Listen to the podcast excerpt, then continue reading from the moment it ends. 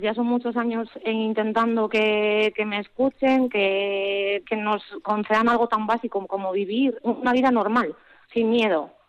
Eh, no como vivíamos el infierno que vivíamos en, en Vitoria, que, que lo siento mucho, es una ciudad preciosa, y, y, pero para mí suponía una cárcel. Y para, para los menores también